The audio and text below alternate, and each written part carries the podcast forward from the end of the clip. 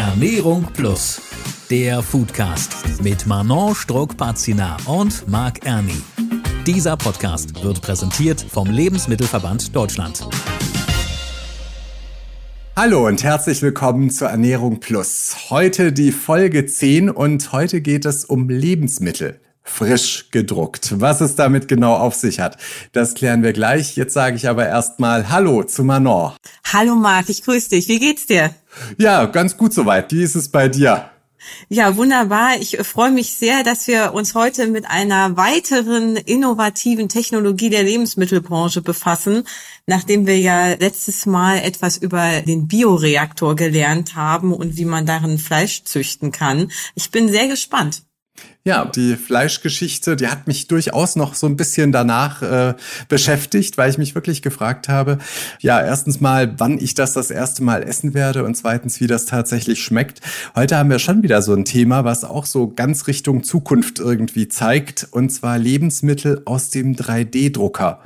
Manon, kannst du dir darunter irgendwas vorstellen? Also ich weiß, es gibt Kuchen, da kann man heutzutage mit einer Glasur und sowas arbeiten. Da kann man irgendwie dem Lebensmitteldrucker sagen, mach uns mal eine schöne Schokoladenglasur als Beispiel im ganz bestimmten Muster. Genau, also aus diesem äh, Süßwarenbereich kenne ich das eben auch, dass man zum Beispiel Fruchtgummis drucken kann mit einem 3D-Drucker. Aber wie genau das funktioniert und was man da als Grundsubstanz braucht, das weiß ich nicht. Da freue ich mich auf unseren Experten. Ja, und wir haben heute eingeladen den Zukunftsforscher Sven Gabor Jansky.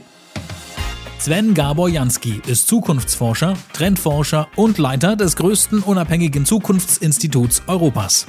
Er ist in den Medien ein gefragter Interviewexperte und Keynote-Speaker auf Strategietagungen und Kongressen, wann immer es um Innovationen und Trends der Zukunft geht.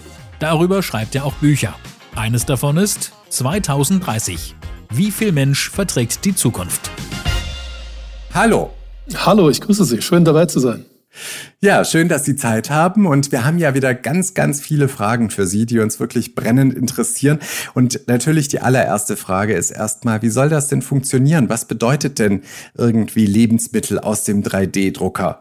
Naja, das bedeutet tatsächlich, wie Sie es am Anfang schon gesagt haben, dass es eine Druckmaschine sozusagen gibt, ja, wo oben Ausgangsmaterial hineingeht und unten das Fertige herauskommt. Und tatsächlich, die Anfänger waren da mit Fruchtgummis und auch ein bisschen Dekoration auf Torten und so etwas. Ich habe aber inzwischen gedrucktes Fleisch gegessen. Ich habe auch gedrucktes Spiegelei gegessen, gedrucktes Omelett gegessen und so weiter und so fort. Also letztendlich ist es nur eine Frage, was tut man oben rein und dann kommen eben unterschiedliche Arten von Dingen unten heraus. Um jetzt nur noch mal den Bogen zur letzten Folge zu spannen, Sie haben gesagt, Sie haben auch schon gedrucktes Fleisch gegessen. Aber ist das dann auch Fleisch aus dem Bioreaktor oder ist das was ganz anderes? Das könnte Fleisch aus dem Bioreaktor sein. Also man muss sich, man muss das so ein bisschen hintereinander sehen. Wenn Sie über Fleisch aus dem Bioreaktor gesprochen haben, dann, dann haben Sie auch darüber gesprochen, dass da aus dem Bioreaktor jetzt kein Schnitzel oder kein Steak herauskommt, sondern erstmal ein Riesenklumpen von Fleisch sozusagen. Und der muss ja noch in Form gebracht werden, ja. Meistens sind da noch nicht die richtigen Fette dabei und so weiter und so fort. Und dieses in Form bringen, das macht man beispielsweise mit einem 3D-Drucker. Auf so einem 3D-Drucker hat man in der Basiskonfiguration hat man drei Kartuschen oben drauf, nämlich einmal die Proteine. Das können entweder Proteine aus Bioreaktoren sein, ja, dann sind es tierische Proteine, oder es sind pflanzliche Proteine aus Soja, aus Erbsen, aus Kichererbsen, können sogar Insekten sein, ja, also pflanzliche Proteine. Und dann hat man auf der anderen Seite die Fette, das ist die zweite Kartusche. Und dann hat man eine dritte Kartusche. In dieser dritten Kartusche ist das Bindemittel sozusagen drin. Also das Geheimnis, was keiner der Hersteller verrät, weil das genau das Ding ist, was dann am Ende die Dinge zusammenhält. Naja, und wenn Sie die drei Kartuschen auf einer Maschine haben, dann dauert es ungefähr fünf Minuten, bis dieser Drucker etwas gedruckt hat, was im Augenblick entweder so aussieht wie so ein Hamburger sozusagen oder aussieht wie ein Steak tatsächlich. All diese Dinge sind möglich. Jetzt haben Sie ja gerade beschrieben, äh, wie das aussieht, wenn man Fleisch druckt. Aber Sie haben gerade auch schon gesagt, dass man im Prinzip fast alles drucken kann. Wie muss man sich denn einen 3D-Drucker vorstellen? Also gibt es generell äh, drei Kartuschen oder wie, wie viele äh, Kartuschen braucht man? Was genau kommt da rein? Wie sieht das im Inneren aus? Hat man dann zum Beispiel einen 3D-Drucker nur für Fleisch und einen, der kann nur Tortendekoration äh, drucken oder einen für alles? Können Sie das nochmal erklären, bitte? Der augenblickliche Entwicklungsstand ist tatsächlich, dass man das getrennt hat. Ja, also ich habe jetzt beispielsweise gerade vor Augen eine Kiste, die ist so groß wie ein üblicher Herd, den man so in der Küche hat. Der wird produziert durch ein Startup, in das ich vor drei Jahren in Israel investiert habe, die jetzt gerade dabei sind, diese herdgroßen Kisten an, die haben gerade einen Vertrag gemacht mit Sodexo, also der weltgrößte Caterer. Die betreiben in den US-Universitäten, in den Colleges die Kantinen, also Restaurants, Mensen, Mensa würde man bei uns dazu sagen. Und in den USA ist eben beispielsweise Burgeressen bei den Studenten ziemlich weit verbreitet. Deshalb steht in diesem Jahr in jeder Universität so ein Drucker, der Burger Patties drucken kann.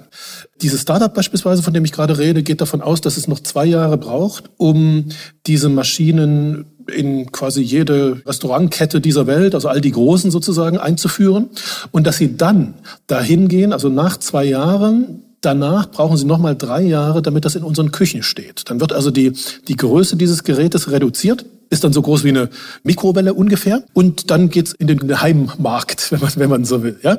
Das war die Antwort auf die erste Frage. Die zweite Frage ist, im Augenblick ist es so, dass tatsächlich auf diesen Dingern diese drei Kartuschen sind, die ich gerade beschrieben habe. Also alternative Proteine, Fette und das Bindemittel. Aber in der Zukunft werden es natürlich viel mehr sein. In der Zukunft werden dort Kartuschen sein für Geschmack, also für, naja, all die Geschmacksstoffe, die da reingehören sozusagen. Ja? Und es werden auch Kartuschen drauf sein für Dinge, die im Körper fehlen. Also ich gebe Ihnen ein Beispiel. Wir sind ja mit schnellen Schritten dabei, die Körperdaten, die Echtzeitdaten aus dem menschlichen Körper zu messen. Beispielsweise das Mikrobiom, also der Bakterienmix im Darm. Ja, das ist jetzt nicht so appetitlich, aber die Gesundheit eines Menschen hängt im Wesentlichen davon ab oder ganz, ganz groß davon ab, wie ist der Bakterienmix im Darm. Jeder von uns hat einen individuell idealen Bakterienmix in seinem Darm. Der ist unterschiedlich bei Ihnen, bei mir, weil eben unsere Genetik so ein bisschen unterschiedlich ist. Also, wenn wir jetzt wissen, was ist mein idealer Bakterienmix im Darm, und wir können sogar früh morgens, wenn wir ins Badezimmer gehen äh, und die Toilette benutzen sozusagen, können wir analysieren, wie ist der aktuelle Bakterienmix in meinem Darm. Da stellen wir eine Differenz fest. Also zwischen ist und soll gibt es eine Differenz und genau diese Differenz, die wird dann in unser Essen hineingedruckt. Ob das in das Rührei oder in das Spiegelei beim Frühstück ist oder in den Burger im, im Restaurant, das ist völlig egal, weil natürlich ist diese ganze Sache App gesteuert. Ja? Also sie ist auch heute schon App gesteuert. Wenn die Studenten in den USA dahin gehen und sich dann Burger bestellen, dann bestellen die den vorher mit der App und können heute schon im Vorhinein sozusagen individualisieren, will ich ein bisschen mehr Proteine, will ich ein bisschen mehr Fette. Das ist natürlich nur der erste Schritt von Individualisierung. Später wird das in ein paar Jahren, also ich rede jetzt von drei bis fünf Jahren wird das viel höher individualisiert sein, nämlich wirklich angepasst auf das, was wir im Körper haben, was uns im Körper fehlt, was uns am besten schmeckt. Ja? Also ein höchst individualisiertes Stück Fleisch oder Ei oder was auch immer da herauskommt. Es muss übrigens nicht mal mehr gekühlt werden. Das ist ganz interessant, weil wenn Sie sich dann die Lieferkette sozusagen überlegen, müssen Sie diese Kartuschen nicht kühlen. Und das sorgt natürlich für ganz neue Geschäftsmodelle. Also Sie brauchen dann, gehen wir mal nicht davon aus, dass das im Supermarkt verkauft wird oder im Lebensmittel Lebensmittelhandel verkauft wird, sondern wenn Sie anfangen, so einen 3D-Drucker bei sich in der Küche stehen zu haben, dann wird das Ding erkennen, wann ist die und die Kartusche leer oder beginnt leer zu werden sozusagen. Naja, dann wird Ihnen einfach per Päckchen irgendwie eine neue Kartusche geschickt. Ja? Also da haben wir Veränderungen, auf die sich der Handel selbstverständlich einstellen muss. Jetzt haben Sie ja vorhin beschrieben, dass Sie zum Beispiel schon mal ein Omelett aus einem äh, 3D-Drucker gegessen haben. Wie hat das denn geschmeckt und was ist da zukünftig alles noch möglich? Können wir uns parallel Salat drucken und, und fertiges äh, Schweineschnitzel mit Pommes rauslassen? Ich bin davon überzeugt, dass das gehen wird, ja. Das Omelette hat wunderbar geschmeckt. Ich habe überhaupt keinen Unterschied festgestellt nun bin ich auch nicht der Omelette-Experte, muss man dazu sagen. Aber tatsächlich, also mir hat das äh, einfach perfekt geschmeckt. Und übrigens, ich war da mit 40 Leuten um mich herum, also mit Managern aus deutschen Unternehmen, die mich da begleitet haben. Die haben das auch reingehauen wie verrückt, ja. Übrigens auch die verschiedenen Fleischpatties, die wir bekommen haben. Das war nämlich nicht nur Rindfleisch, da war auch Schweinefleisch, da war auch Truthahn und so weiter. Also das geht nicht nur mit einer Art, ja. Gut, aber zurück zu Ihrer Frage. Was noch nicht geschmeckt hat, muss man ehrlicherweise ehrlicherweise sagen, war das Spiegelei. Das Spiegelei hat noch sehr künstlich geschmeckt, sagen wir mal so. Da muss man noch ein bisschen dran arbeiten. Aber wir sind ja am, am Anfang einer Entwicklung, in der Tat. Und kommt das warm raus oder ist es dann kalt, wenn das da erstmal rauskommt? Muss dann erwärmt werden über die Mikrowelle oder den Backofen danach? Normalerweise das Drucken ist ein Kaltprozess. Also bei, für das Drucken brauchen Sie keine Hitze. Aber bei dem Startup, also bei Saver Eat heißt das Startup, über das ich gerade erzählte, die haben das Erhitzen also das, das Braten, Kochen, was auch immer, ja, mit eingebaut in die Maschine. Das heißt, die Burgerbulette kommt gebraten heraus und auch das Omelett kommt äh, fertig heraus und das Spiegelei kommt warm heraus.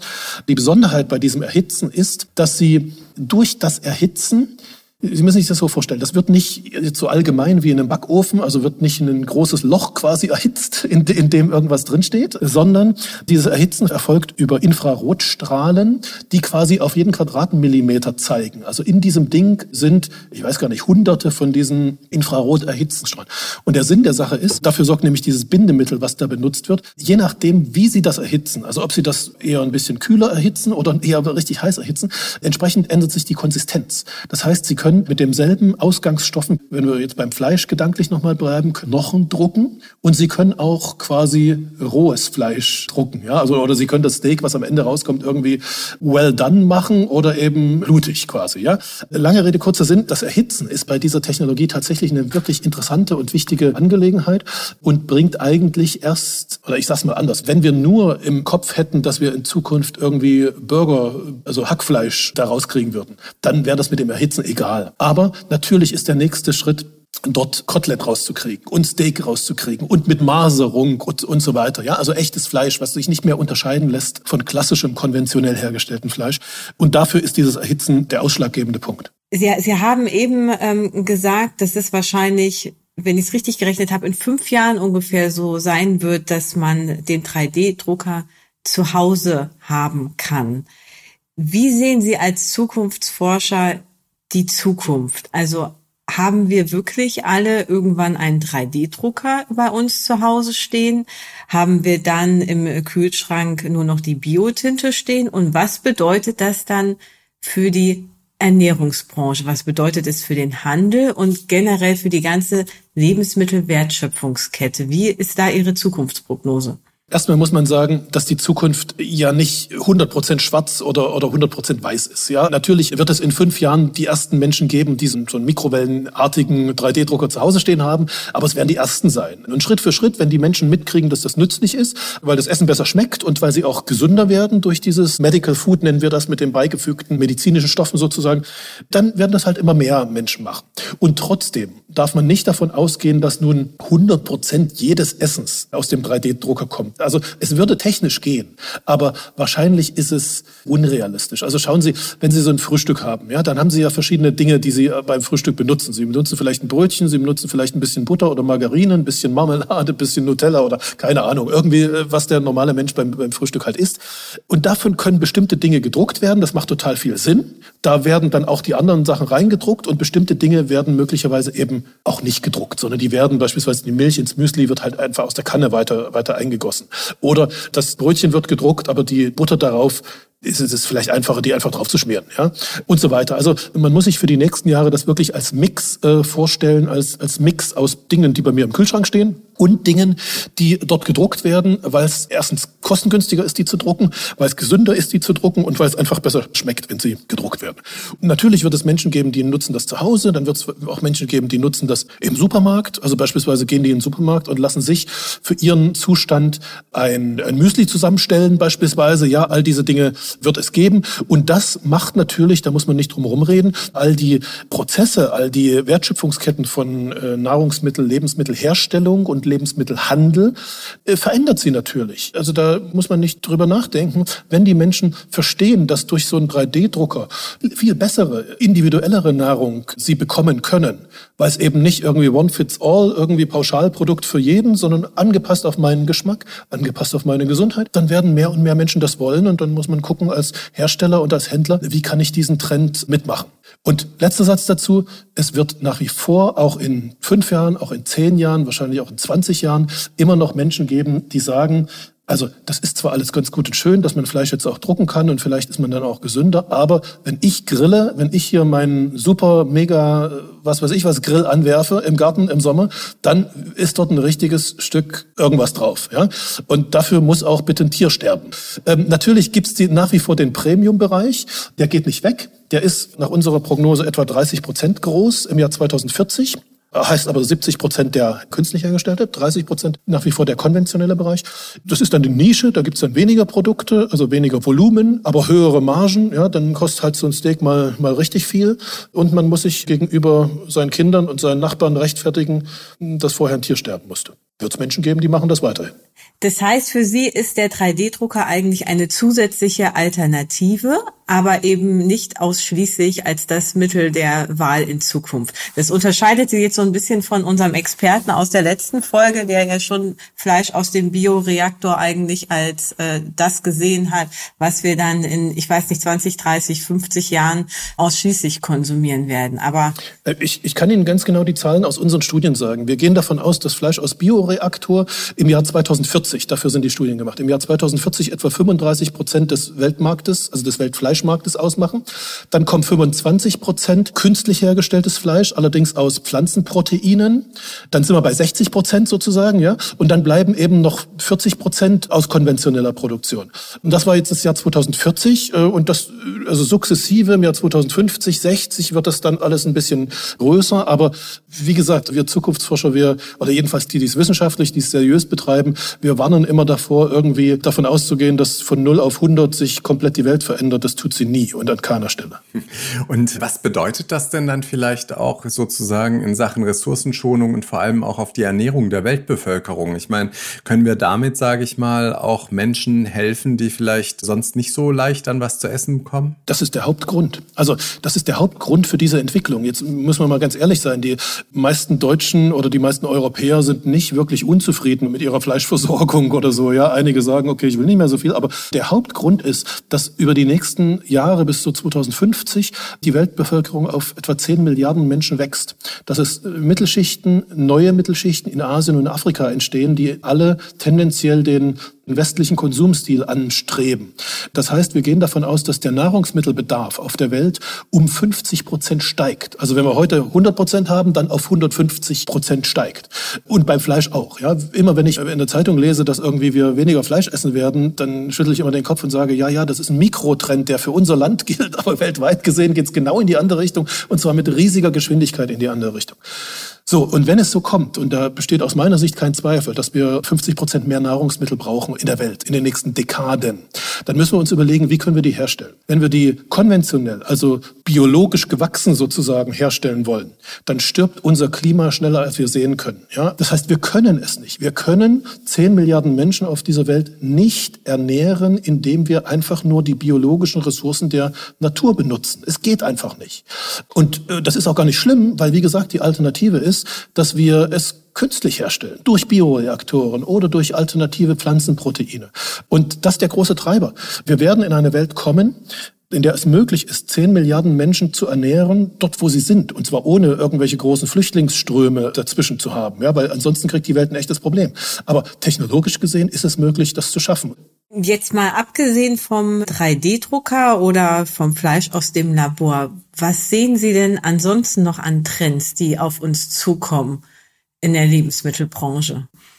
Wir werden in eine äh, Situation kommen, in der wir dauerhaft viel, viel, viel zu wenig Arbeitskräfte haben und das führt automatisch, und jetzt kommt der Trend, automatisch dahin, dass die Unternehmen Roboter einsetzen müssen. Es geht überhaupt nicht. Also wenn, wenn keine anderen Menschen da sind, dann muss ich irgendwie, ich muss ja irgendwie machen. Ja? Ich erzähle mal ein konkretes Beispiel. Wir haben vor, also mein Institut, äh, wir haben vor zweieinhalb ungefähr Jahren mit einem der großen Catering-Unternehmen in Europa ein Projekt gemacht und für die ein Startup gegründet. Also wir gründen ab und zu für mittelständische Unternehmen auch, auch Startups, äh, ja, wenn die das nicht selber können. Äh, und wir haben für die ein Startup gegründet. Warum? Weil in deren Strategie ganz klar ein Problem ist, nämlich sie betreiben Großküchen und haben jetzt schon in den Großküchen zu wenig Köche. Und die Prognose sagt, sie werden noch viel weniger Köche haben in den nächsten 20 Jahren. Das heißt, was ist die logische Konsequenz? Wir mussten einen Roboter bauen, der kochen kann. Und zwar auf Niveau, was eben in diesen Kantinen, in diesen Großküchen sozusagen normal ist und erwartet wird. Und natürlich, man kann diese Roboter bauen. Die sind schon da, die sind schon, die kann man einsetzen und so weiter. Ähm, und so wird das in ganz vielen Bereichen passieren, um die Lebensmittelbranche sozusagen herum sind, dass Maschinen die Arbeiten übernehmen, die heute Menschen machen. Das ist aus meiner Sicht nicht wie soll ich das sagen, nicht schlimm, weil so ein Kochroboter, der kocht auf einem, also der kocht jetzt nicht wie den Sternekoch sozusagen, ja, aber der kocht auf überdurchschnittlichem Niveau und das nicht nur acht Stunden am Tag, sondern 24 Stunden am Tag, was prinzipiell erstmal nicht schlecht ist, ja. Das ist der erste Trend, die Robotik. Der zweite Trend ist, wenn wir nochmal in der konventionellen Nahrungsmittelproduktion bleiben, beispielsweise, ich denke mal an den Schweinestall. Was wir dort erleben werden, ist eine, eine Steigerung des Tierwohls. Warum?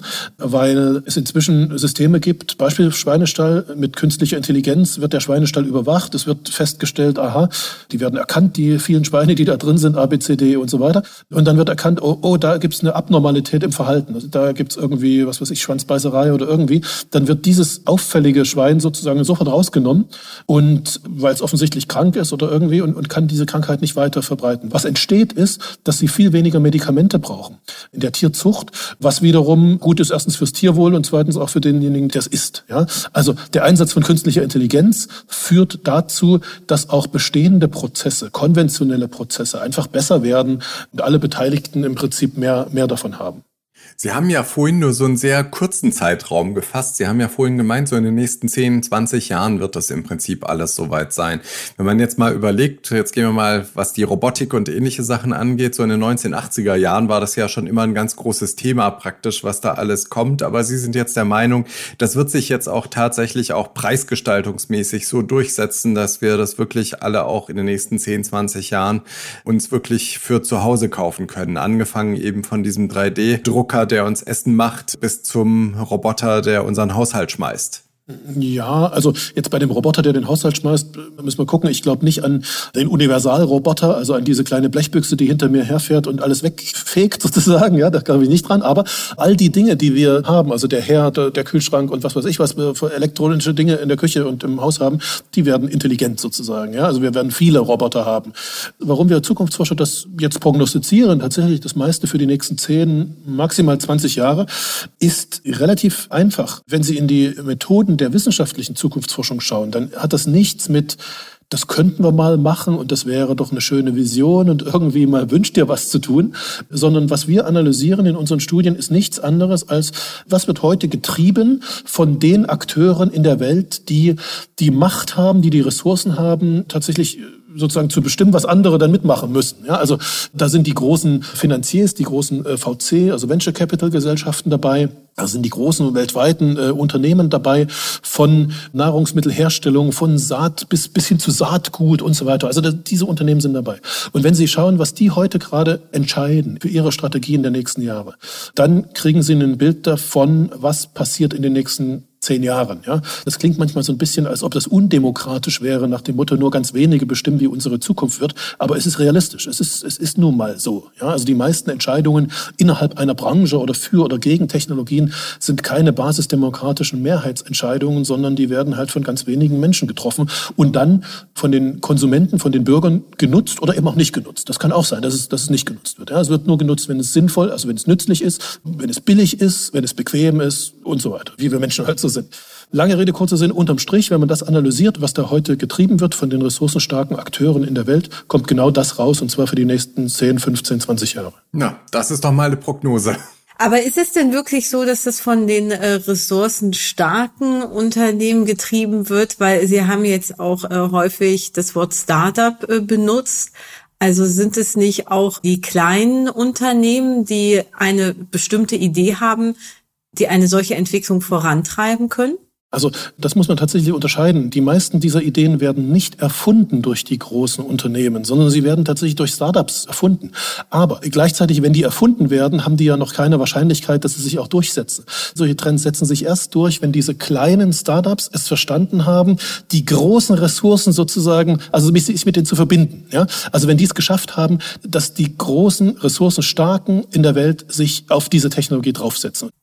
Und äh, bei den Robotern möchte ich noch eine Verständnisfrage stellen. Also habe ich das richtig verstanden? Die Roboter, sie ersetzen schon die Arbeitskraft, aber sie nehmen jetzt niemanden den Job weg, sondern es gibt sie, weil es einen Bedarf gibt, den wir mit menschlicher Arbeitskraft dann nicht mehr bedienen können. Habe ich das richtig verstanden? Ist das der Sinn und Zweck, warum dann demnächst in den Küchen Roboter stehen, die äh, Gemüse schneiden? Naja, das ist die realistische, aus meiner Sicht die realistische Prognose. Ja, in der Tat. Ähm, ich meine, jetzt darf man nicht, wie soll ich sagen, nicht, nicht zu romantisch an die Sache rangehen. Wir reden hier über Tätigkeiten, wir reden über einen Markt, also über Angebot und Nachfrage. Ja, und die realistische äh, Betrachtung ist, die Menschen und auch die Unternehmen nehmen das, was billiger ist. Das heißt, wenn wir auf Dauer ganz viele Arbeitslose hätten, in unserer europäischen Welt. Und die Löhne würden, weil es eben Arbeitsmarkt gibt und viel Angebot, die Löhne würden sinken, sinken, sinken und würden ganz billig sein. Dann würde sich diese Robotik erst viel, viel später durchsetzen, weil sie viel teurer wäre, als da einen Menschen zu beauftragen. So ist es übrigens in Asien, ja, in vielen asiatischen Ländern. Da kommt die Robotik erst, wenn nicht mehr genügend Menschen zur Verfügung stehen. In einer Welt der Vollbeschäftigung, wo es in Deutschland drei Millionen unbesetzte Stellen gibt oder geben wird, der muss keine Angst haben, seinen Arbeitsplatz zu verlieren. Ja? Es, also die einzige Angst ist vielleicht, dass mein Arbeitsplatz, so wie ich ihn gerade mache, dass es den irgendwann nicht mehr gibt, weil künstliche Intelligenz irgendwie besser ist. Ja klar. Aber wenn ich ein bisschen umlerne, wenn ich ein bisschen was Neues lerne, dann gibt's da irgendwie für jeden da 10, 20 neue Arbeitsplätze. Insofern müssen wir uns da wirklich keine Sorgen machen, zu wenig Arbeit für die Leute zu haben. Aber wir müssen ein bisschen umlernen. Ja, aber diese Herausforderung hatte eigentlich jede Generation. Ja, dann sind wir mal gespannt, was uns die schöne neue Welt alles so bringt. Wir sagen auf alle Fälle erstmal vielen lieben Dank, Sven Gabor Jansky. Hat uns jedenfalls, denke ich, nochmal neue Perspektiven aufgezeigt, Manon. Ja, also das ist eine interessante Entwicklung, gerade mit der Robotik und mit der künstlichen Intelligenz und was da eigentlich alles äh, dranhängt und wie sich die äh, neue Welt gestalten wird. Ich denke jetzt schon die ganze Zeit darüber nach, wo man das vielleicht schon mal sich anschauen kann, wie ein Roboter da steht und dann in der Küche eben ich sage mal, die Zuarbeiten äh, übernimmt, damit das dann äh, für die Gastronomie dann auch schneller geht. Und ich bin jetzt auf jeden Fall sehr neugierig darauf, wie Lebensmittel aus dem 3D-Drucker schmecken. Ich habe es nämlich tatsächlich noch nie probiert, zumindest nicht wissentlich. Und werde mich jetzt mal schlau machen, wo ich das jetzt schon probieren kann. Gibt es denn da irgendein Restaurant, Herr Jansky, was Sie empfehlen können, wo es sowas schon gibt? Also was ich empfehlen kann, ist tatsächlich, das kenne ich sehr gut, weil diese Maschine sozusagen, dieses Startup, von dem ich vorhin geredet habe, was für dieses Catering-Unternehmen entstanden ist, die haben gerade in der Leipziger Innenstadt tatsächlich ein kleines Restaurant aufgemacht, wo sie testen, wie diese Maschine, also die kann auch nicht alles, ja, die kann im Augenblick verschiedene Pasta-Gerichte. Später wird sie mehr können, aber das kann sie eben schon. Und da gehen Menschen hin und bestellen sich da für ein paar Euro ihre Pasta und essen das. Also das kann man sehen, absolut. Okay, ich sehe schon, wir müssen in den Zug steigen, Manon. Genau, und dann geht's nach Leipzig. Freue ich mich drauf. Wunderbar. Dann vielen lieben Dank nochmal, Sven Gaborjanski. Und ich denke, wir werden mit Sicherheit noch in Zukunft viel von Ihnen und von diesen Themen hören. Und äh, Manon, jetzt frage ich dich noch ganz konkret, was bringt uns in die Zukunft? Und zwar in der nächsten Folge unseres Podcasts. Ja, und zwar gibt es ja im März den Tag des Schlafes und deshalb werden wir uns in unserer Märzausgabe mit dem Thema Schlaf und der Einfluss der Ernährung auf unser Schlafverhalten beschäftigen. Und zu Gast ist der Herr Dr. Viata von der Deutschen Gesellschaft für Schlafforschung und Schlafmedizin. Alles klar, dann unbedingt wieder einschalten und für heute sagen wir auf alle Fälle bis dann. Tschüss. Tschüss. Tschüss. Ernährung Plus, der Foodcast. Immer am letzten Mittwoch im Monat neu. Dieser Podcast wird präsentiert vom Lebensmittelverband Deutschland. Alle Folgen bei podnews.de und allen wichtigen Podcast-Portalen und Streamingdiensten.